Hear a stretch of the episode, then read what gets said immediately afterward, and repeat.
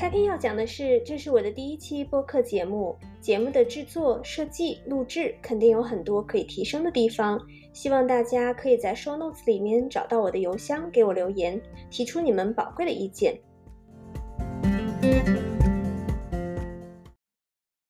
在每一期的节目里呢，我都会简短介绍一个移民项目，然后邀请一位一代移民分享他通过这个项目的移民经验。今天呢，我们要聊的项目就是联邦自雇移民。我们先了解下基本信息吧。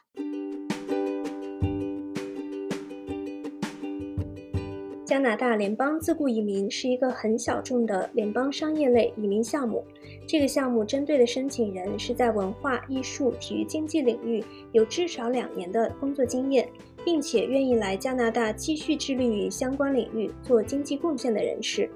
这些经验需要在申请递交前的五年内积累。经验的积累可以是申请人参加过世界级的文化艺术活动或是竞技比赛，也可以是自雇于这些领域，比如音乐老师、画家、电影制作人、自由摄影师、编舞师、舞台布景工作者、体育教练等等。除此以外，这个项目还有一个打分标准，各项综合满分一百分，当前的项目及格分为三十五分。这些打分标准分别从工作经验、教育、年龄、语言能力及未来在加拿大的适应能力五方面做出考量。单就经验这一项来讲，如果申请人有五年的工作经验，就可以拿到三十五分，也就是及格分。因此，这也是为何许多中介在宣传该项目时会说这个项目不需要语言成绩。同时，这个项目对年龄也没有很严苛的要求。只要在二十一岁到四十九岁之间，都可以拿到年龄这一项的满分十分。此外，该项目会多方面考量申请人的适应能力，并按情况给予相应加分。例如，申请人配偶的学历，申请人和配偶有无在加拿大的工作经验及教育经历。双方在加拿大是否有亲人，且为加拿大永久居民或公民等等因素。根据当前政策，申请人只需获得至少三十五分，并且符合前面提到的自雇移民定义，就可能被移民官考虑。满足这两个条件后，接下来的审核主要就是看申请材料的支持力度了。申请人还有可能收到移民官的面试邀请。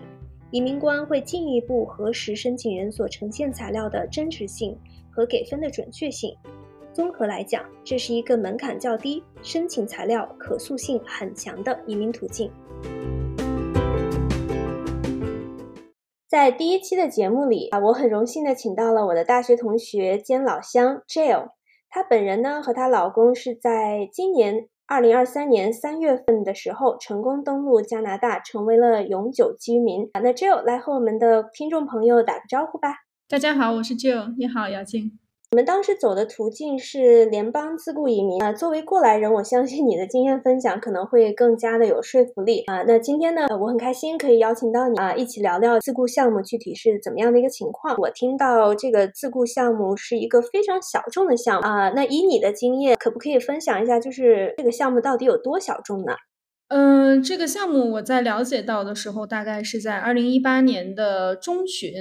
当时我们因为呃也有了小孩嘛，所以也有这个移民的想法。但是对于这个移民的道路应该怎么走，其实是不确定的。因为如果要是来上学的话，它其实也有很多时间跟金钱上面的成本。所以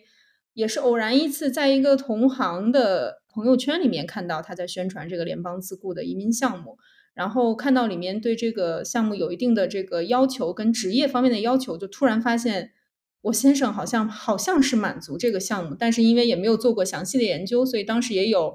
简单的咨询，这就是呃朋友，然后也有咨询过一个其他城市的一个律师，但是他们也没有给到一个特别明确的答复，因为实际上这个项目做的人非常非常的少。对于这些呃移民中介也好，或者律师也好，其实他们接触到的这个申请人，我觉得也是非常非常少的。尤其当时我在网上搜索这个移民项目，其实也没有得到。特别多有效的信息，但是在咨询了很多中介之后，根据他们的这个回答，然后以及他们的这个报价，呃，反正是劝退了我，因为我觉得就是这个中介费是非常高昂的。但是我又观看了一下这个移民局的这个网站，我发现其实移民局网站上面其实写的并不难，而且我当时我记得我也有问过你，你还记得吗？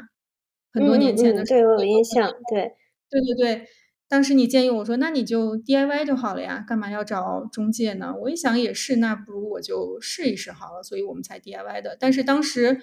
我基本上是处于啊，就是自己。蒙头在做这个项目，完全没有任何的参考，以及同同类的移民项目的人是完全在网站上面是完全没有找到的，所以当时也是完全按照移民局出的那个 checklist，然后做的这个准备。所以说，你要说这个项目有多小众呢？就是我根本也找不到任何跟我一个跟我先生一个就是行业或者是同时正在申请同一个项目的。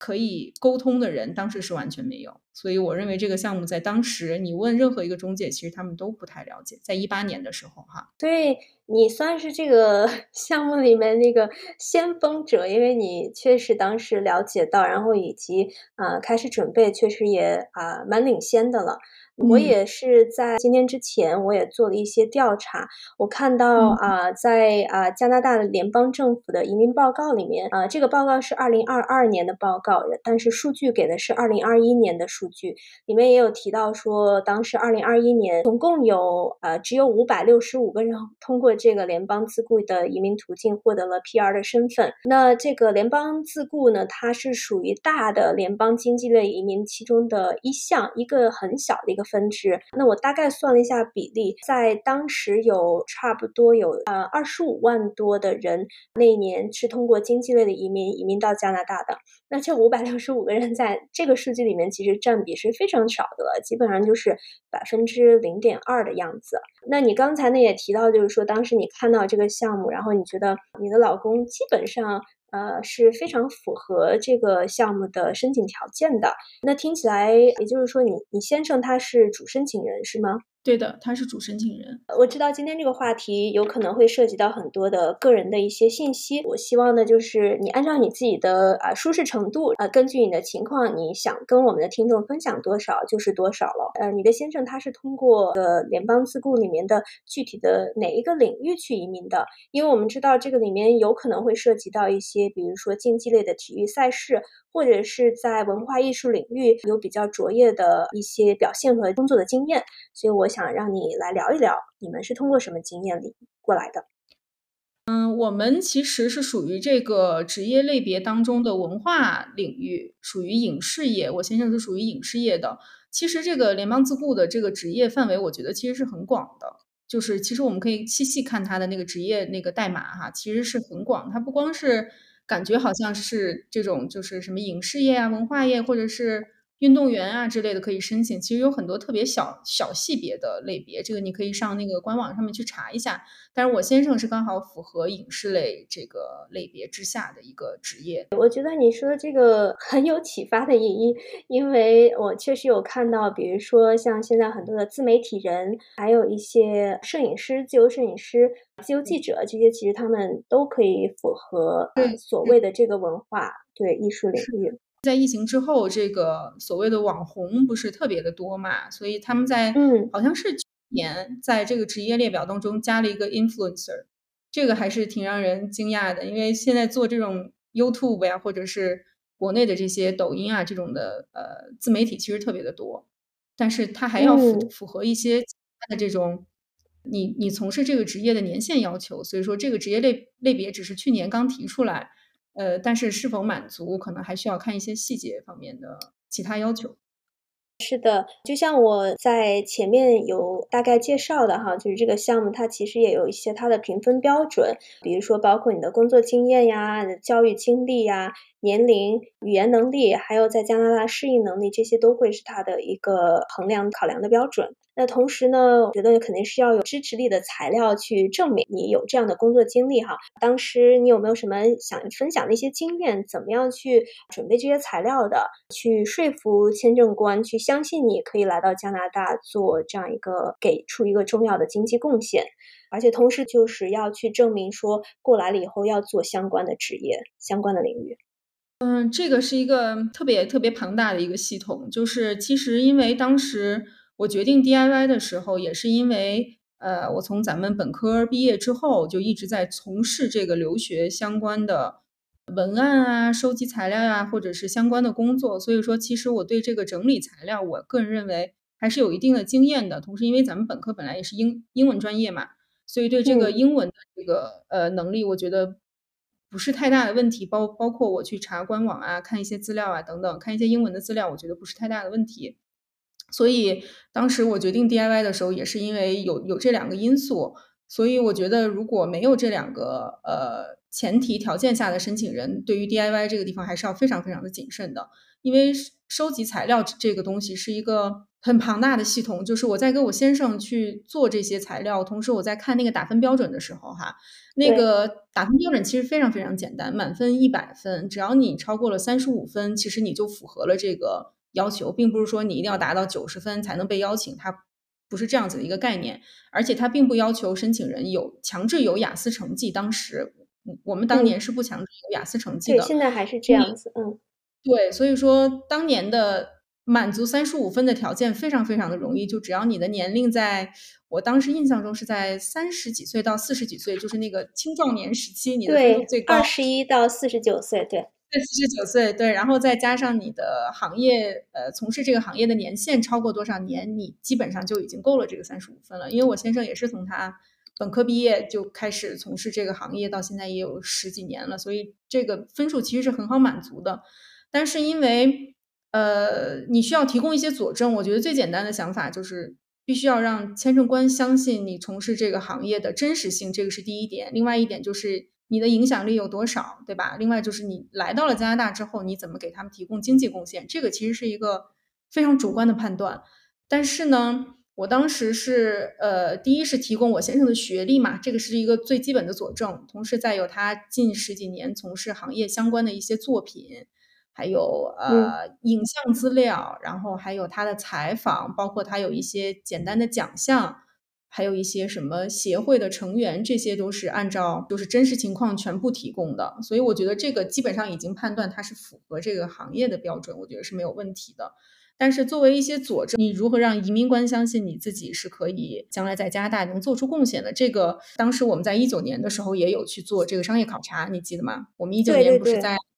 温哥华有有见面嘛？我们当年也是去做这个经济考察，呃，做这个商业考察的。同时，为了让移民官相信他能在加拿大生活，我也考了雅思，就是 G 类的雅思，去辅助他的这个作为他复申请嘛，辅助他的这个适应期的其中一个部分。其余的有一些材料，我们因为我当时在准备这些材料的时候是没有任何人可以沟通的，所以我按照我自己的想法准备了这些材料，包括我们当时去温哥华。呃，有考察一些协会啊，一些什么学校啊，我们都有把这些辅证，还有我们去看过房子，就是为了让让移民官知道我们是有计划，真真正正想在这儿安家的。我们也约了，就是房产经纪去看了房子，也拍了照片，留了证明，然后房产经纪的名片呀什么的，我们都有留。但是这一部分的材料是我们后面才提供给移民官的，因为我们当年去考察的时候是二零一九年的六月份。但实际上，我在二零一九年的三月份就已经把材料寄到移民局了。嗯，所以说，在第一次做材料递交的时候，我并没有提供。后来我们考察的相关资料，只是提供了一个简单的，算是简单的商业计划，就是包括我们将来可能未来想在加拿大从事的方向等等。当然，你不能说你不想从事相关行业，我觉得这个是不太合理的。所以我们还是按照相关行业的这个方向做了这个商业计划。然后递交到移民局去，很快就收到了那个档案号。后面去了考察之后，呃，我也整理了一些资料，留了一些照片啊等等补证的材料。然后在二零一九年十一月份的时候，我们也收到了那个补料的消息，所以我又整理了这些资料，包含含着之前一些比较相关重要的资料，我又重新递交给了移民局。这个就是我们所有材料的过程了。在二零一九年的十一、十二月初寄到了香港，因为当时那个档案号已经分过来之后，我们的材料就被悉尼那边挪到了香港，所以所有的材料都寄到了香港。当时大家都是在满心欢喜等着要面试了嘛，因为在递交了材料之后，我后面收到了档案号之后，进了一个非常大的呃自雇群，就是我们这个群里面全部都是申请这个项目的人，当时有一百多个人，现在两百多个人，慢慢到三百多个人，所以当时就有了很多。一块儿申请这个项目的朋友们互相给建议呀，或者是互相给一些想法啊，所以后面我们在补料的时候又补充了一些相关的佐证和他当年一些就是行业内的一些作品啊等等，然后大家都在满心欢喜着面试了，结果疫情来了。在你等待他们移民局审批的这个过程中，是不是就建议是还是要坚持，就是不断的去做商业的考察，然后做商业的计划，就是要有一些更新的内容，对吗？我认为是的，因为你不可能说你递交了材料之后，你后面就停滞了这个相关的工作，我觉得这个也不太合理。但是商业考察这个东西，我觉得它是呃很灵活的，就是因为一开始我们并没有去加拿大，实际上对加拿大的这个国情呀，包括环境啊，还有它的一些加入协会的标准，其实都是不了解的。所以说你提供的那个商业考察计划，可能是商业计划，可能是相对来说简陋一些的。但是后面我又大概补充了二十多页的商业考察计划，就是我们去了加拿大之后。包括你对这个行业的理解，还有你对当地的这么一个环境的看法，再补充上去，我认为是至少让移民官看到你是有一个真真正正去了解加拿大的意愿，对吧？你也去了做了这个考察，同时你也得到了一些跟之前呃不太一样的想法，或者你后面商业考察的计划有一些变化，我觉得也是非常合理的。我觉得这个因为是人工审核嘛，它也不是说对一个很机机械化的审核，我认为是呃要符合常理，同时你也要让。移民官有这个看到你在努力去做这些计划等等的，对这个事情，所以非常好的部分。包含有一些主申请人还有副申请人英文都不太好。其实我我们后面也在讨论说这个情况，呃，是不是不太好啊？因为英文不好怎么去生活啊？我觉得其实如果大家在等待的这个期间，比如说在学习英语，对吧？我们上了什么外教的课，报了什么课程，你可以在最后，呃。补充材料的时候，把这些辅证都提交上去，我觉得这也是让签证官、让移民官看到你在努力学习英语、融入这个社会的一个意向嘛，对吧？所以我觉得很多东西是非常灵活的。这个就又回到你刚才啊最开始提到，就是说这个项目它的及格分其实是比较低的，门槛听起来比较低，三十五分而已。但是接下来的空间，那个自由发挥的空间，基本上就是要看你自己个人努力，然后怎么样去呈现你的申请材料了。呃，那在这样子的评判的基础之下，我觉得真的就是呃从优选择。嗯，是我认为是这样子。对，刚才你有提到面试哈，就是这个我比较感兴趣，因为我看到呃移民局网站上说的，就是说有可能会被邀请面试，这个有可能到底这个概率是什么样子？以你的经验来看，就是在疫情之前我了了解到的这几批申请人，因为我觉得我应该不算是先驱了，就你你刚才说。了解比较早的这个先驱，我肯定不是，因为在我之前应该递交过有两两批申请人，就是二零一六年开始，但是他们当时等的很久，当时的等待期大概是五年到六年，因为这个项目实在太小众了，所以说二零一六年、一七年、一八年，呃，这有三批申请人，我算是第三批哈，前两批包括我们这一批递交材料的，当时都被认为是百分百需要面试的。因为这个是会被邀请到去香港面试，因为前几批的申请人基本上都是去去香港面试了，除非你非常非常的优秀，比如说就是如果你是影视行业的，比如说你是非常有名的导演，你是非常有名的演员，对吧？这个就是已经让大家已经非常欢迎你去的这一种，所以我觉得除除了这一批类的申请人，大部分的人百分之九十九的人是需要面试的。所以我们当时也是按照呃需要面试去准备的，包含我们的材料，当时递交材料全部都有副本，还有原件，还有它的一些影像材料，因为其实是可以带行李箱进去的嘛，进到那个呃香港的那个加拿大大使馆里面是可以带你所有东西进去的，然后你的作品、你的什么影像资料，还有你获得的奖状什么的，我想这这些都要带原件，所以当时我们是这样子准备的。但是非常不巧，因为碰到了疫情这个情况，大家所有的案子都被停止了。当时我们在递交申请的时候，网站官方网站上面显示这个项目的审批是二十二个月，后面又变成二十一个月。大家都是觉得认为一年半，因为它这个二十一个月是按照你收到移民纸这个时间段为准，所以说其实中间有很多空白期是你已经知道我过了，但是我还没收到移民纸的这个阶段，所以说二十一个月。通常来讲，对于我收到我知道已经通过的这个呃这个这个时间段来讲，大概我知道我已经通过，应该也就是一年到一年半左右的时间。所以大家当时都非常的期待说我们很快就可以知道结果了，或者很快很快就可以安排面试了。结果遇到疫情之后，就所有人的案子全部停止。刚才你讲的面试哈，就你们准准备的特别的周全，但是疫情就是让所有的事情戛然而止。那接下来你们后来面试了吗？没有，我常常在想，我们还是沾了疫情的光了，就是因为呃隔离政策的原因，导致后面大家其实到现在为止，我看到我们群里面始终有通过的朋友，大家都没有面试。只有一到两个朋友不知道什么原因在北京面试过，当时可能因为香港实在没有办法去去嘛，因为去你要隔离七天、十四天等等问题，所以导致这个面试 就就戛然而止了。所以在我们去年的二零二二年一月份的有一天，我突然收到了一封邮件，说你的那移民状态有变化，我就登录到我们的那个账户里面去看，因为我是 DIY 的嘛，所以我可以第一时间收到这个邮件，我就登进去看，发现有一封安家信。叫什么 pre-arrival 对吧？pre-arrival 对，安家信。然后我应该是我们群里面当年停滞后的第一个收到这个安家信的人，所以大家都说：“哎呀，过了，过了，通过了。”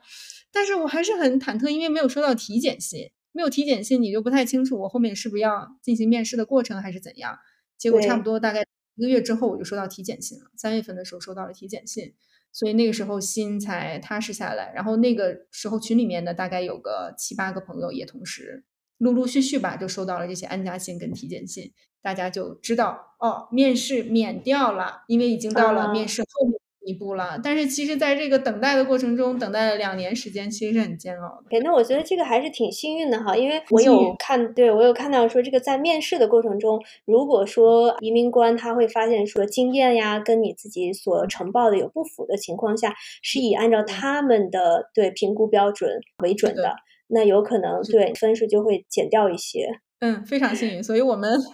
觉得这时间也没白等吧，因为我们在等待这这这两年期间，无数次的有变换过我们的 方向跟那移民的国家等等，所以嗯，所以很幸运，最后还是通过了。那我知道，虽然你没有面试的经验哈，但是你可能有其他的同期申请人或前期申请人的经验可以分享。就是你了解不了解，在面试的过程中，这个主申请人如果他的英文不是很好的话，这个大概影响会很大吗？会不会让移民官会觉得这个人他的以后来加拿大定居能力啊、经济能力可能会有受影响？嗯，我是这样子认为的。我觉得这个是一个非常综合的考量，就它不光是只是因为你一个语言的成绩或者语言不行，然后就把你卡掉。因为说实话，这个项目的申请人，我觉得英文好的非常非常少。因为大部分人都是有技术的，就是比如说摄影啊，是不是？或者是运动员呀，他他是搞体育的，所以说他的英文不好是一个非常普遍的现象。我相信。签证官或者是移民官对这个肯定是有了解的，但是在那个面试的过程当中呢，他会请一个翻译，所以在你与那个移民官的沟通过程当中，呃，你不用担心你沟通不明白，因为你请了一个翻译。但是我个人认为，也可以适当的去用英文跟移民官直接沟通。如果你认为你的就是口语 OK 的话，这个也可以让就是移民官看到你的英文能力嘛。但是我不认为英文能力是一个决定性的因素。因为我觉得大部分的申请人都是这样的，但是这个只限于就是我们从现在往前看，因为从去年开始，这个项目的申请人激增，就是增长了特别多。这个项目的现在审核的周期是五十个月，如果人数激增的话，我觉得可能移民局会以某一个硬性的资料去刷掉一部分人，因为他的人数就这么多嘛。你听上去一年七百多个、一千多个，其实它是按家庭为单位的，你主申请人算下来也就两百来个。所以我觉得，如果说申请人进的话，未来这个英英文有可能会变成一个就是卡人的一个标准。所以我觉得还是不能放掉英文这一块儿。但是我不觉得在我们当年它是一个决定性的因素，因为大部分人英文都不好，都要请翻译的，就是在面试的时候。但是未来可能需要把这个作为一个方向去努力一下。而且，因为你到了加拿大，其实你还是需要英英英文的嘛，对吧？如果你英文不好，其实沟通起来非常非常的费劲。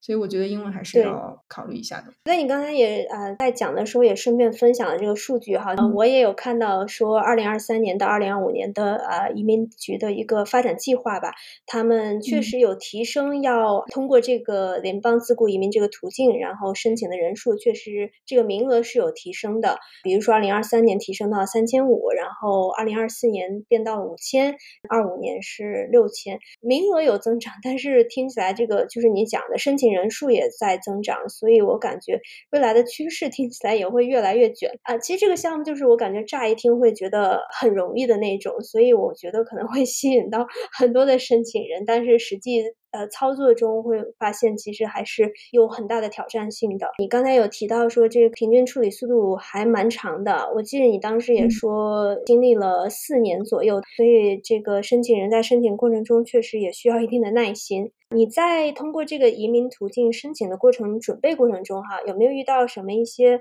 困难，还有就是有没有一些什么小的一些建议呀？你想分享给我们听众朋友的？嗯，我觉得比较困难的部分是在我了解到这个项目的时候，因为因为没有任何的参考性，所以当时是完全一头雾水。当时我还有问了你的同学吧，好像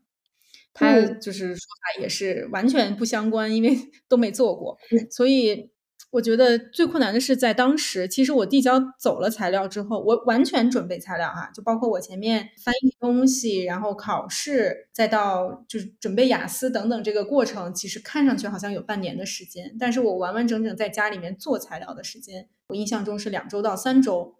就是那大概三周时间，我基本上是什么都不做，就是在每天弄我们的材料，然后填申请表，然后提供一些。公公证的文件等等，然后递交走的时候，当时我记得是有十八斤的材料，九公斤递交走这么厚的材料，因为已经递走了，对吧？就很轻松了。然后等我进了那个自雇群之后，在跟大家的沟通过程当中，我其实才觉得我之前在准备材料的过程当中，还是有一些不完善的部分。我当时提供我先生的一些合同。我竟然把原件寄走了，我现在都不知道我当时是怎么想的。也实际上，我后面留下来都是我扫描件嘛，因为我当时不想留那个纸质的，我总觉得很不环保，而且又不好找。那当中有非常多的、非常多、非常多的细节问题，包括我在最后整理材料的时候，我是如何把它们扣起来的？因为移民局要求你是不能摁那个钉的，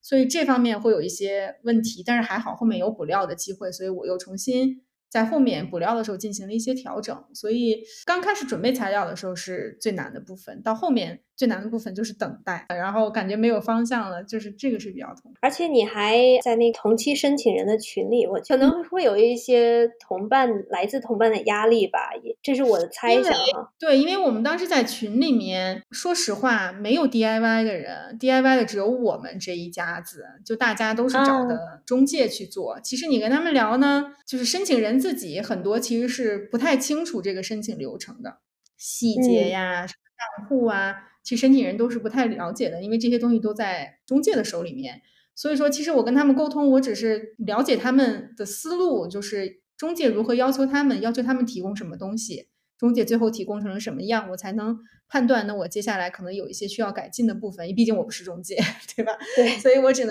通过这些去提高我自己的材料，但是 DIY 的很少。就是我当年进群的时候是没有一个，我是第一个，我应该现在也是我们那个群里面第一个 DIY 通过的申请人家庭啊，但是后面 DIY 的人就蛮多的了。相对来说比较多的，自己一个人搞了一个 DIY，对吧？然后同期也没有太多可以参考的一些信息，然后你得到的信息基本上也是二手的，因为就是你说的，剩下的家庭他们都是通过中介去申请的。我想跟你再聊一些，你当时是啊，就是为什么想要啊移民的，然后怎么最终决定来到加拿大？想移民也不是一天两天的事情了，其实，因为最早从做留留学行业开始，其实就有想出去读书的这个想法，这个是一直都有的。但是因为我跟我先生认识的比较久，上学的时候我们就认识了，然后上班了之后呢，家里面就始终在催，要么就结婚嘛，反正这么长时间就结婚嘛。所以本来都要去跟我的一个同学一块儿去加拿大读书，我们都商量好了，但是我爸说，要不你就先结婚啊，结完婚生了孩子再说呀。哎呀，当当时因为我们也刚工作，所以说钱方面其实也不是特别的充裕，所以说这个事情就是可去可不去的那那一个状态，所以就一直搁置下来了。到后面结婚，然后生孩子，才感觉这个事情好像就是刻不容缓了。因为当时国内的环境，我也不是说不好啊，就是因为呃。我们家小孩出生之后发生了一系列的问题，就不是孩子自己的问题，就是大环境的问题，什么疫苗问题，对吧？然后又是什么食品安全问题，包括那个雾霾，很多孩子得鼻炎什么等等的问题。我们始终都是认为我们有一天会走的，但是就是那个怎么走这个路非常的不清晰。因为当时我有两个选择，第一是读书嘛，直接申请移民项目是我们完全没有考虑范围的，因为我觉得我们俩的职业好像都不太适合这种什么意义啊，或者是技术移民，好像都不太合适，就只能通过留学移民这个道路。当时就是想去新西兰，想去读幼教移民，感觉这个路是非常妥的，而且孩子也能读书，配偶也能去，所以我们当时一心是想去新西兰的。所以在准备新西兰的过程当中，也是就是随时关注这这方面的动态。所以在了解新西兰的同时，后面才发现突然出现这个项目。所以说，在我们递交完这个申请项目之后，不是等待期有两年嘛？因为疫情的原因，等等了两年时间。这两年期间，我基本上已经放弃了，就是我们申请的这个加拿大的项目。在这两年期间，我又读了一个 master，但是我担心它。边境开放之后可能会涨那个分数，所以我就想读一个 master 去加分儿，加二十分儿，这样比较稳妥。所以当时就选择一个尽量是可以不出境的学校。所以那个学校因为因为疫情嘛，就是可以网课。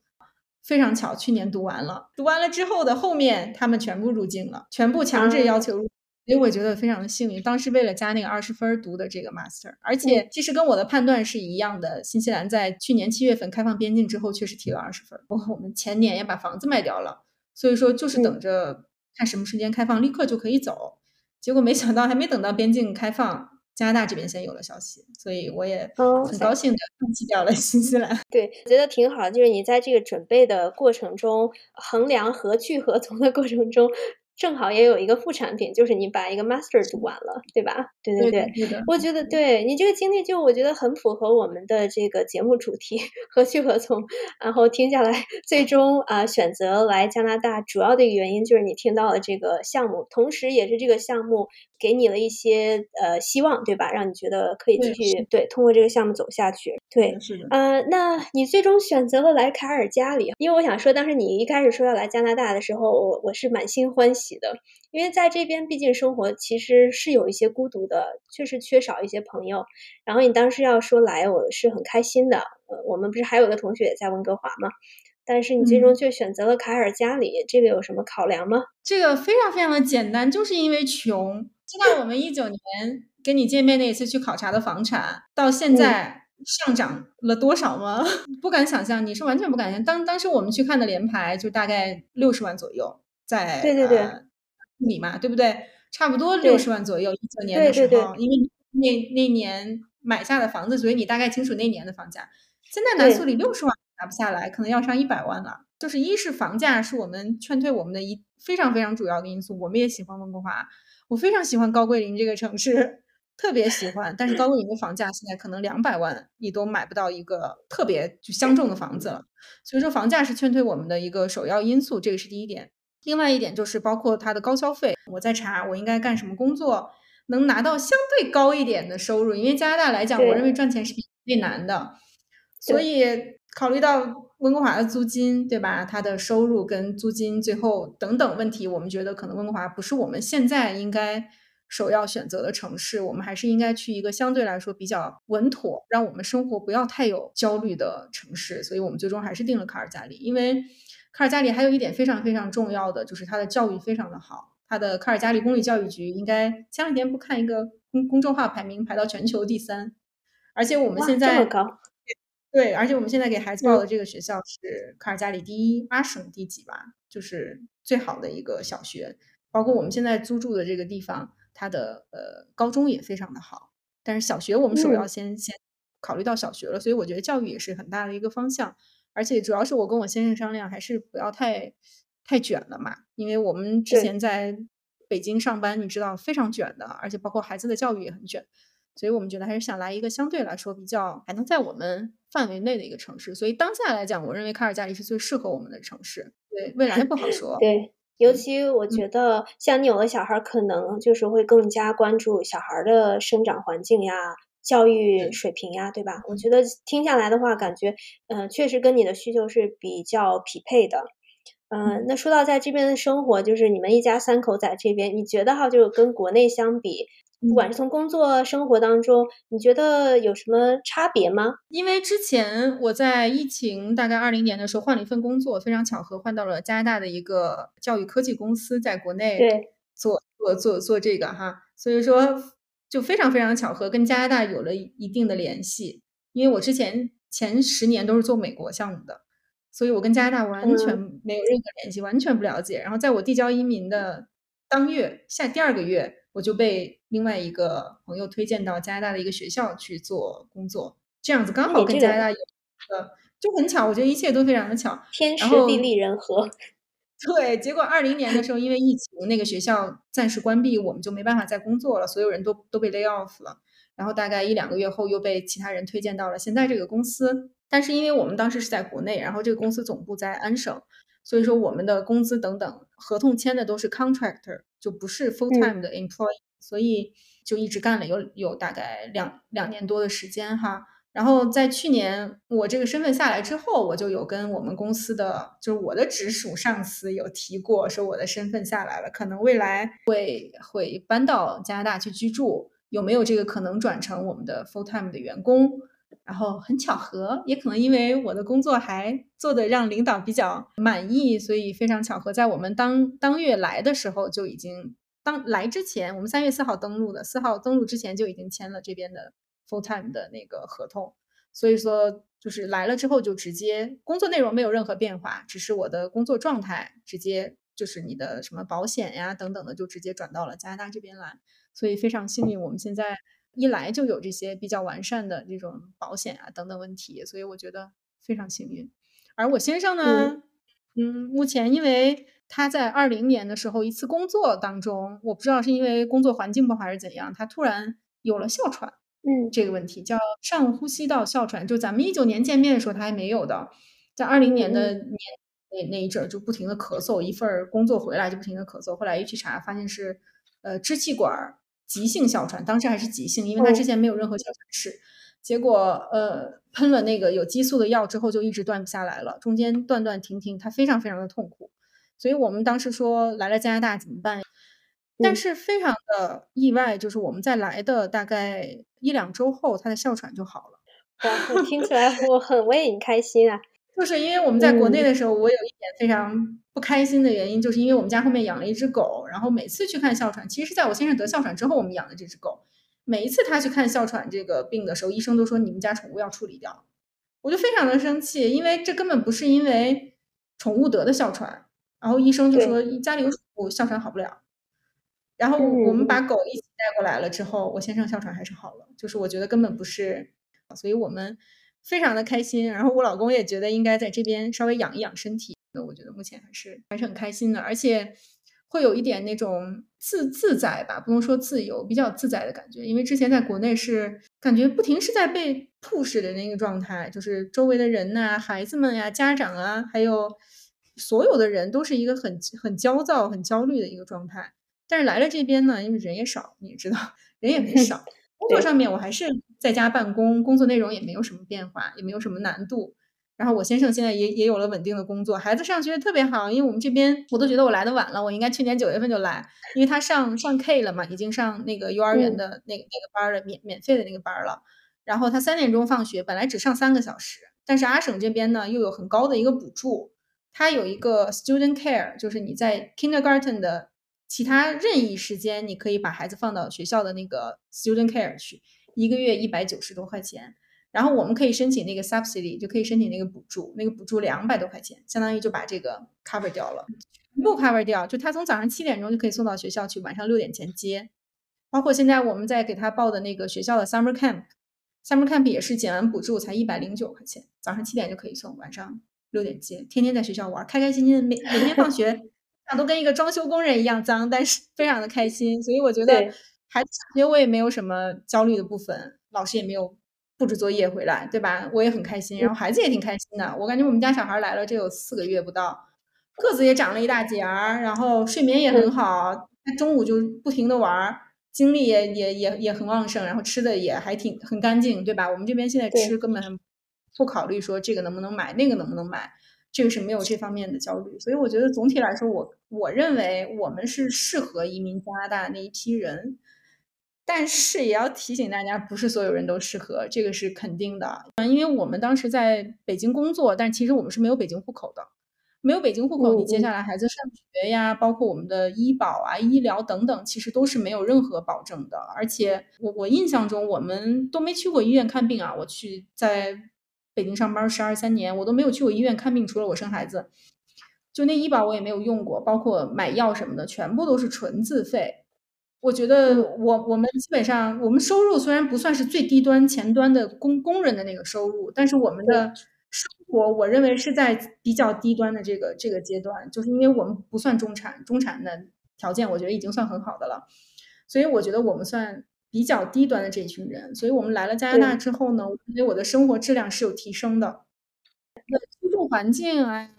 孩子上学的环境等等，我认为都是有有一定提升的。所以我觉得。对于我们这一类人来讲，我认为是适合移民加拿大的。但是有一部分，呃，条件比较好，但是又达不到特别好的那个阶段的人，我觉得他来到加拿大可能是会有阶级降级的。这个他有心理上的一个需要有心理上的一个接受能力。但是，对对我认为加拿大是适合那种像我们这种人跟特别特别有钱的人，就是你来了你也不需要工作，享受就好。这么好的环境，这么好的吃的，你就享受就可以了，你不需要。工作你不需要赚钱，这类人是非常适合的。但是中间这一段人，我认为是大家是要特特别慎重考虑的，就是他可能会有阶级降级，就是他来了之后，他会发现他工作怎么赚不了那赚不了那么多钱，对，英文可能也不够好，又又没有这边的学历，又没有这边的什么证啊什么的。其实他的工作来讲，就是一个最低端的工作。虽然最最低端的工作生活是有保障的，但是他跟国内的收入还是有很大差距。所以，其实是我特别想说的，因为很多人、很多朋友见我们来了之后，都在问：哎，想去、想来，怎么来？呃，先不说来的这个，就是这个方法有哪些，就是你适不适合这个？我觉得真的不是所有人，真的不是所有人。所以，我觉得这个大家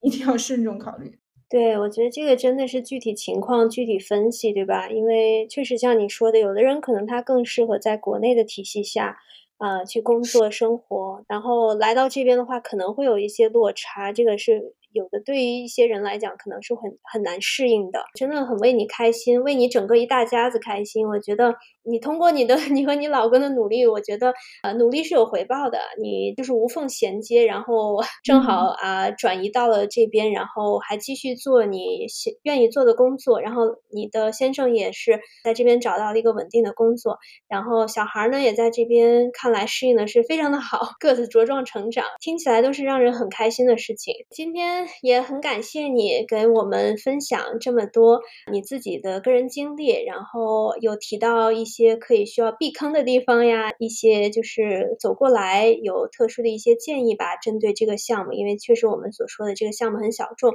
可能也没有太多的一些关于这个项目之前的一些分享，就我觉得今天所有这些分享都很有帮助。然后最后我们也讲到在你在这边适应的一些情况。好，那我们很感谢你今天。你加入我们的节目，然后帮我完成了今天第一期的何去何从这个播客节目。那希望今后有机会，我们还能继续多交流。没问题，希望你这个节目